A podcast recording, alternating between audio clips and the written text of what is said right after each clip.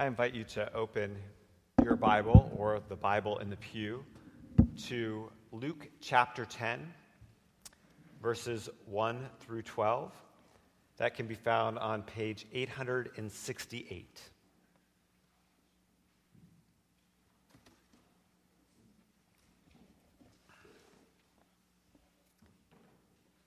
After this, the Lord appointed 72 others and sent them on ahead of him, two by two, into every town and place where he intended to go.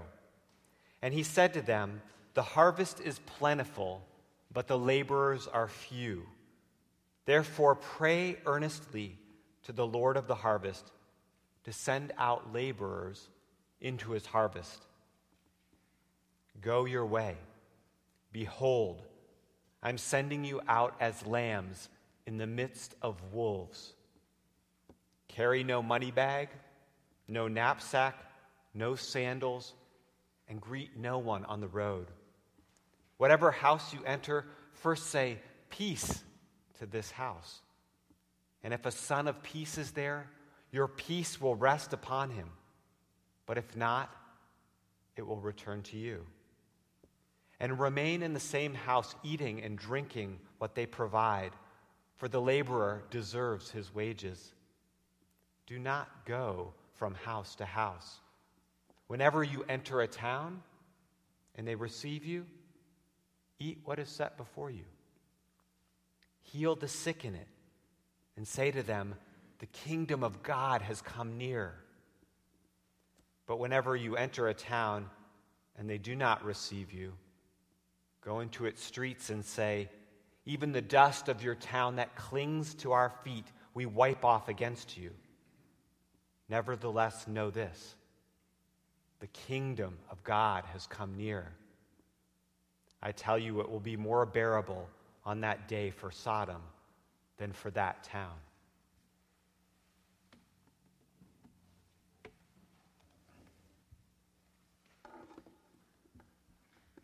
Francis was born in the year 1182 in the town of Assisi in Italy.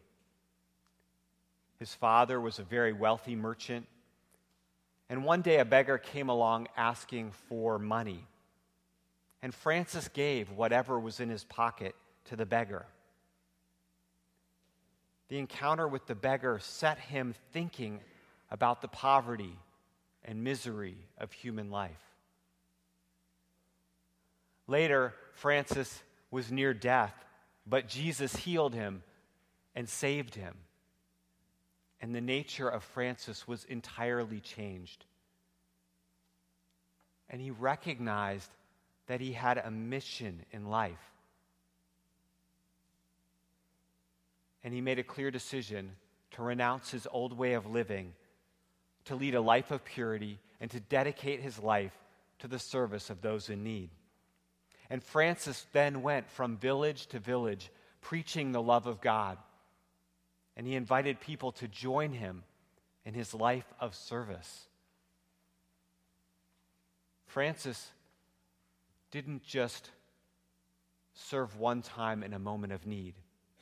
He didn't just dedicate a moment of his life, he dedicated his whole life to serve God. Well, we're not so different, actually. We hear God's call to serve as we see others in need. We hear God's call to serve as we see God meet our own needs and change us as we experience salvation.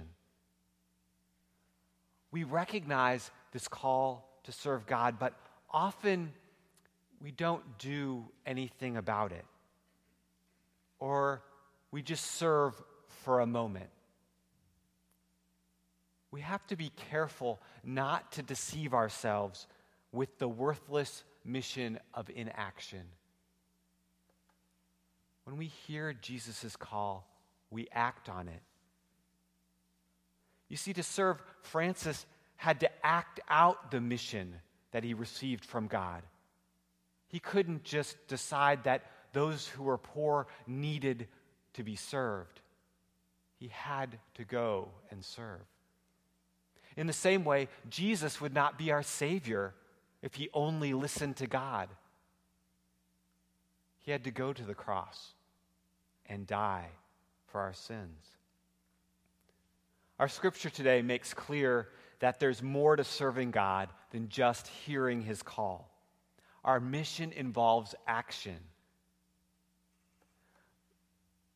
Well, our, our first excuse is well, we're not like St. Francis of Assisi, we're not Jesus. But if you consider the first verse of our scripture, Jesus appointed 72 others and sent them on his mission.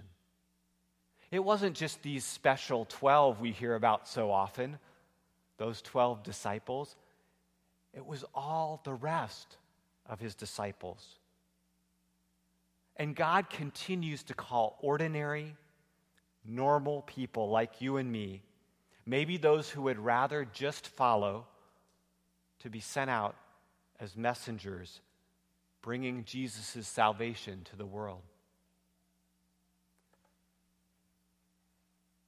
Consider our congregation. A group of youth and adults went out to the Bahamas to serve others. Next week, a leader from within our congregation will be the one preaching. There's a couple in our congregation that spent 15 years working with the youth. Connections for ministry have happened as members of our congregation have worked in dentists' offices. And these are just a few smattering examples of the ways that all of us, that people among our congregation, are at work, being sent out, whatever their status, whatever their maturity, on the mission to bring God's kingdom near to others. So, how do we do this? How do we don't just happen to serve? After the call, how do we serve? Well, in the message translation of Luke chapter 10, uh, there are three phrases that provide a pattern for us. They are on your knees, on your way, and on the doorstep. Jesus asks us to pray, to go out depending on God, and to serve God by bringing peace to others. So, first, we pray. Jesus said, Pray to the Lord of the harvest for workers. Well, now, it's not just prayer so that God will send other people out. It's not just us praying so God will send others. It's prayer that others would be sent out with us. We're not meant to be alone in service. Serving God's not a solo act. When Jesus gave his call, when he appointed those 72 others and sent them out, he sent them out in pairs, two by two. I can think of two examples from our congregation of this pattern being worked out. Jane told me how she felt called to restart the fellowship committee. And the first thing she did was to pray.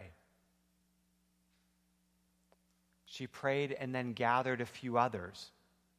And then together they began to serve. In the same way, Karen she felt a call to mentoring ministry. So she prayed and she gathered others to pray. And then they went out and are in the midst of making that happen as we speak. So when we go out, though, it's not just prayer and gathering others. As we go out, we go out depending on God. Service involves going out. And the going out is not promised to be easy. I think for some reason, initially, we think that serving Jesus won't be difficult. And then, whenever we hit an obstacle, however small or large it is, we stop and we back off. Well, we have a warning in our scripture. Jesus, even as he sends us out, he says, Go, I am sending you out like lambs in the midst of wolves. Well, wait a second. That's not what we're signing up for, right? But this warning doesn't mean that if we go out to serve, we will be killed. This means we have to depend on Jesus. We're not going to be the one going out in the strongest position. We're not going to be able to rely on our own strength as we face the inevitable obstacles, whether that's mean people, church politics, misunderstanding, or those that are seeking to take advantage of our goodwill. As we serve, we will confront others who are more powerful and are against us.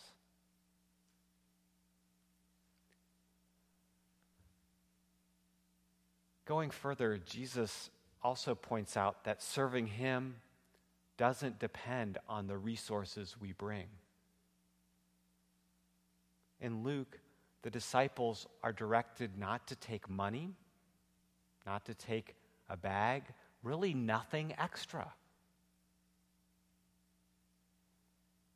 we don't need to have so much. We don't need to wait until we have enough to serve. Service might even be hindered by feeling self sufficient, by being in need of nothing. To faithfully proclaim our Lord's message of salvation we have to rely on God and go out in vulnerability, trusting that God will shepherd us through the obstacles. Going out in vulnerability in need of those we serve. As we go out with nothing extra, we learn to trust God.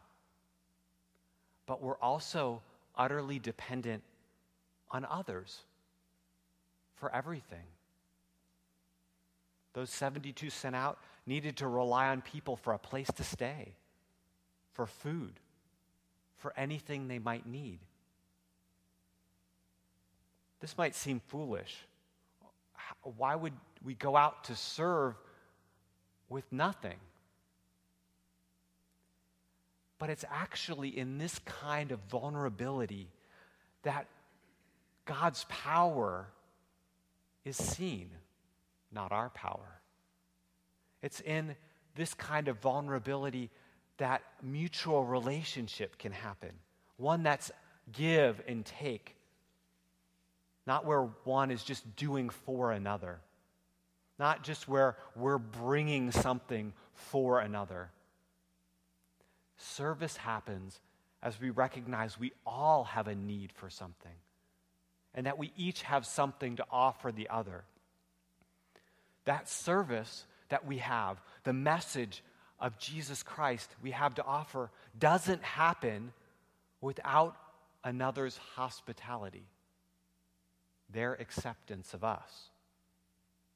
We serve offering faith in Jesus and the hope of healing that belief in him brings we bring peace. This is the third part of the pattern. But the way um, that we bring it is not to force it. We, we, we don't just say words of peace.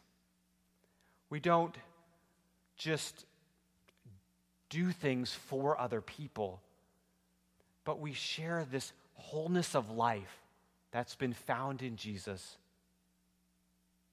as we share our way of life together with others. The most effective way of sharing peace involves life together over time. Our service, whatever form it takes, involves sharing with others this opportunity that they have to take hold of the peace that we've found in Jesus Christ. The way that Luke describes this in our scripture, this message is through the actions of healing and saying that the kingdom of God has come near. Let me tell you a story about garbage. There was a man in Japan, and he wanted to share his faith. He wanted to serve God. So he went to a large train station. There's the most people there. And he tried to talk with people about Jesus, but people were just so busy going back and forth, they did not even pay attention to him at all. He couldn't even stop people. He walked all around the building and he just couldn't see how he could serve God. And he went home discouraged and frustrated. And he cried out to God and he prayed. And as he prayed, the word that came to him was garbage. Now, he wasn't sure what to do with this, so he invited a couple of other friends to come together with him and pray. And as they prayed, they decided that they would go back to the train station to clean up garbage.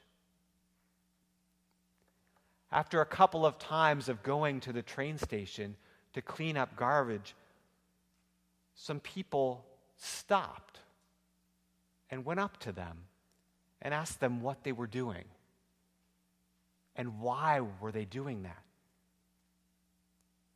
And the man had the opportunity to share, we want to serve God.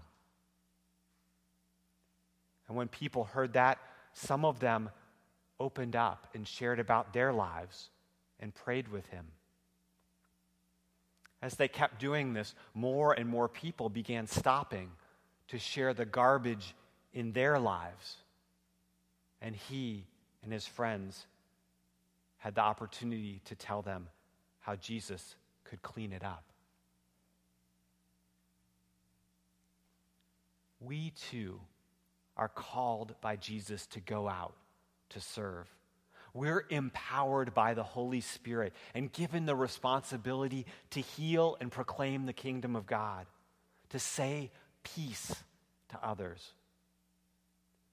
Going out, we confront the reality that our service will not be received by everyone. Jesus makes this clear in Luke. There are times to move on. He also makes clear that rejection will happen. But that rejection doesn't alter the reality that the kingdom of God is near. Rejection does not alter the consequences that there are for not responding to the offer of God's peace. So, our going out to serve matters. Our sharing peace with others matters. Now, we might not know how to do that at first. but we pray. We go out. And as we go out, we learn how to serve and participate in God's mission in the world. If we're just along for the ride, watching but not participating, if we're just sitting safe in the safety of our pews, we think we know what to do, but we cannot be sure. Consider it this way when I was a youth director, I gathered a group of sixth grade girls to go to a theater performance. Their parents dropped them off at the theater, and after the show, I was taking them home. And one of the girls, I said, So, I had never been to her house, and I said, So, how do we get back to your house? And she said, I don't know. I said, You don't know how to drive back to your own house? And she's like, No, I've only ever ridden. I've never driven. We did figure it out, by the way. But it's actually in doing, in acting, in going out to serve that we learn how to serve. We learn how to share the good news of Jesus and how people actually respond to it as we go out, not just as we think about it. we learn that it's only as we rely on others to let us into our lives that we know the true needs that people have for healing. It's only in going out that we know what people are truly concerned about.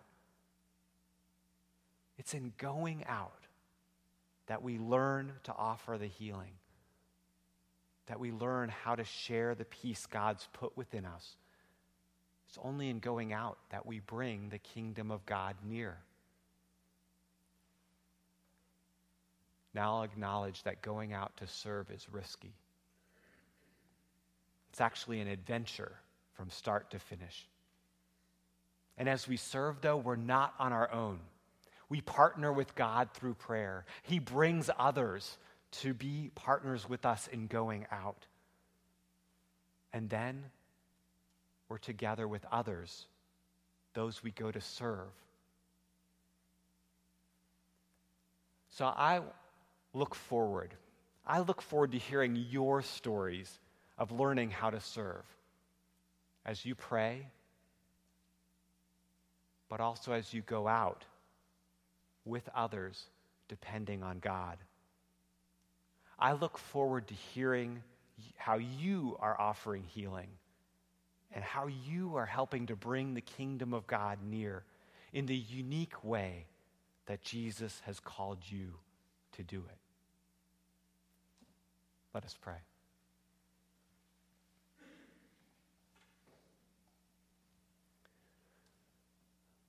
God, we ask that you would not only open our ears to hear your unique call to us,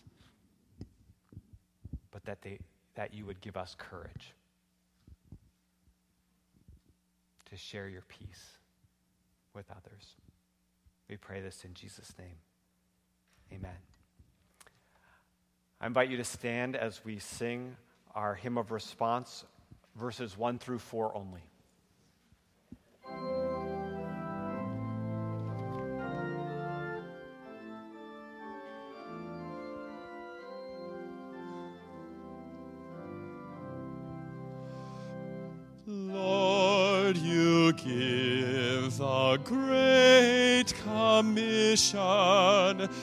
Heal the sick and preach the word, Let the church neglect its mission and the gospel go unheard.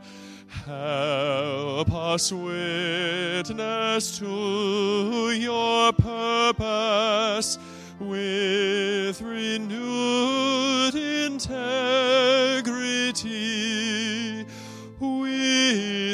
Spirit's gifts empower us for the work of ministry.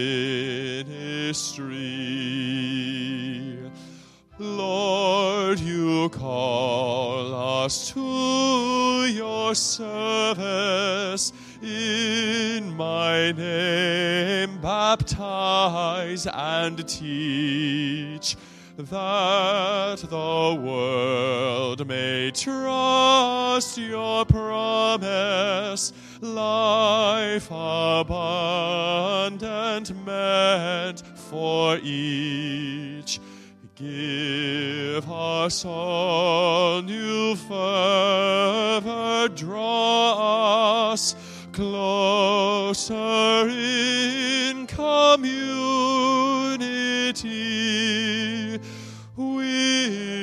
the Spirit's gifts empower us for the work of ministry.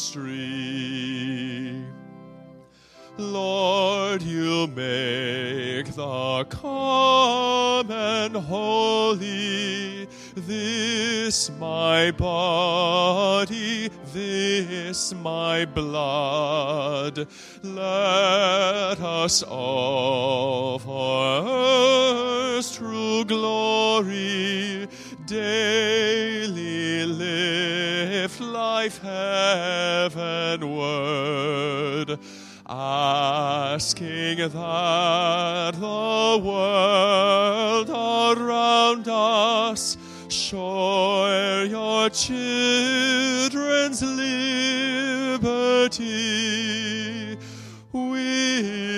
Spirit's gifts empower us for the work of ministry. Lord, you show us love's true measure. Father, forgive, yet we hoard as private treasure all that you so freely give. May your care and mercy lead us to a just society with the Spirit's gifts empower us for the work of ministry.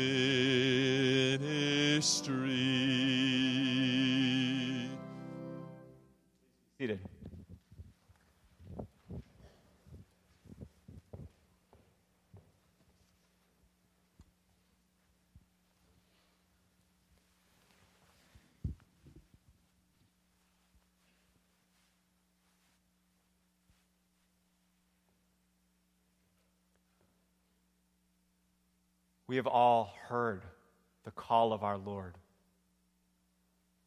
As we prepare to receive communion, this is a time, if you have not responded to his call, to receive him into your heart, into your life, to let his peace fill you.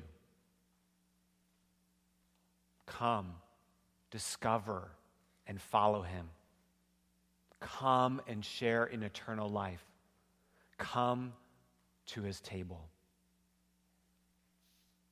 The Lord be with you.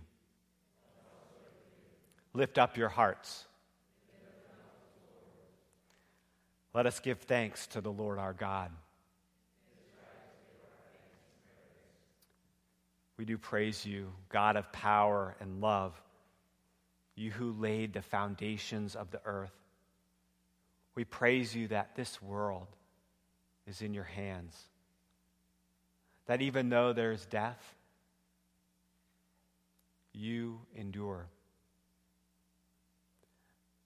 That you are the same day in, day out.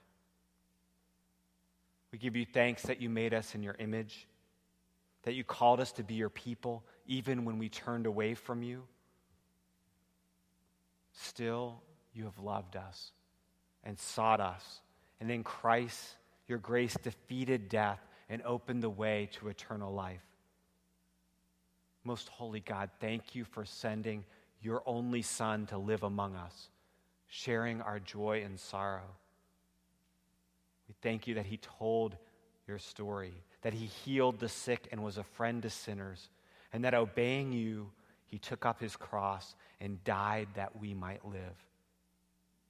We praise you that he overcame death and is now risen to rule the world. And so we pray together, gracious God, pour out your Holy Spirit upon us and upon these your gifts of bread and cup, that the bread we break and the cup we bless may be the communion of the body and blood of Christ. By your Spirit, make us one with Christ and with all who share this feast, united in ministry in every place. And as this bread is Christ's body for us, send us out to be the body of Christ in the world. Amen.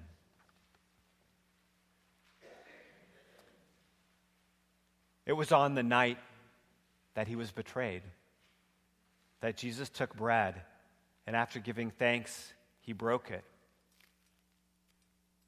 And he said, Take, eat.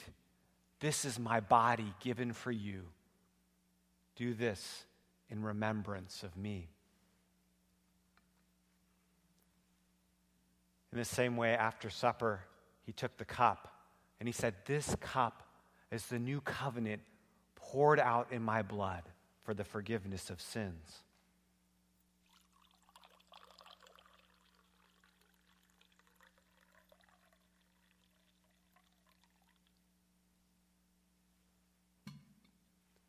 Whenever you drink this, do this in remembrance of me.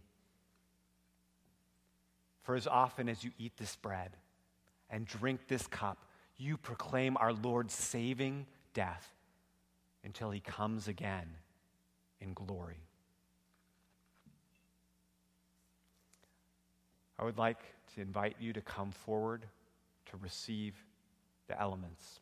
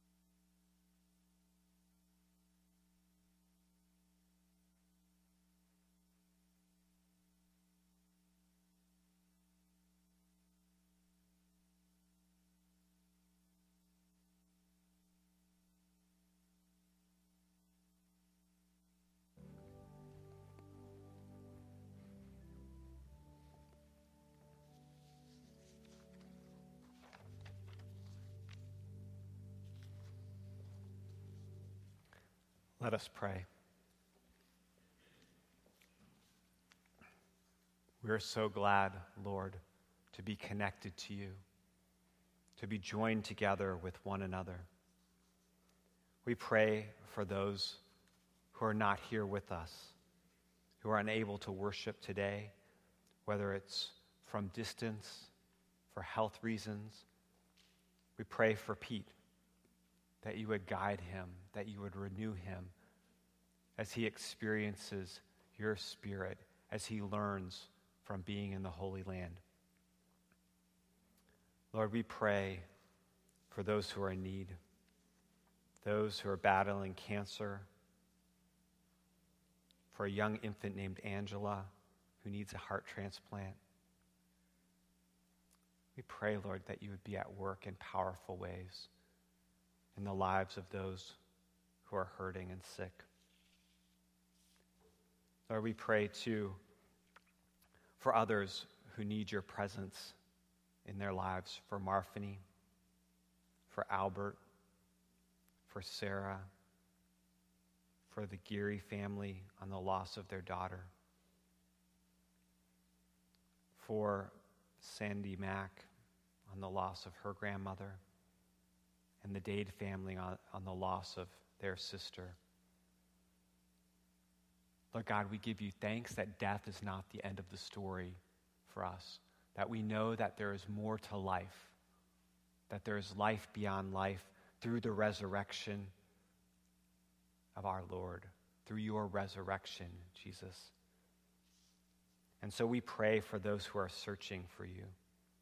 We pray that you would guide the Amars as they uh, minister to those um, who need to know who you are in the Iranian community.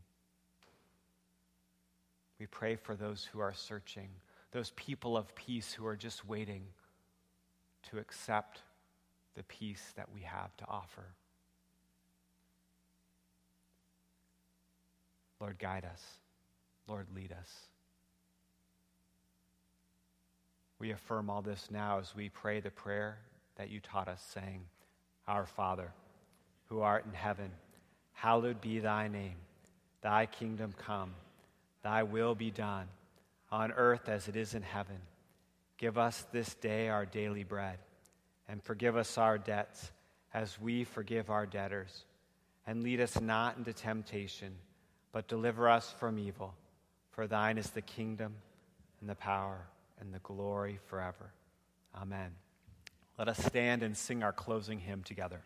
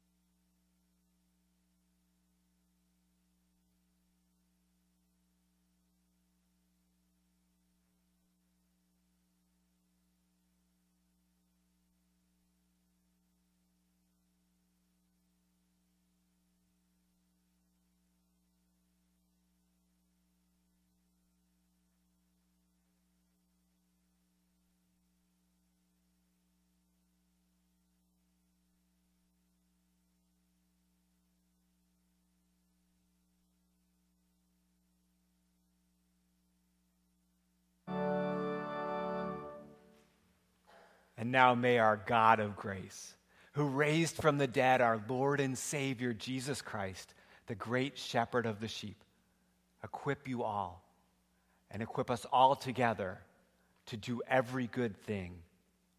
In the name of Jesus, amen.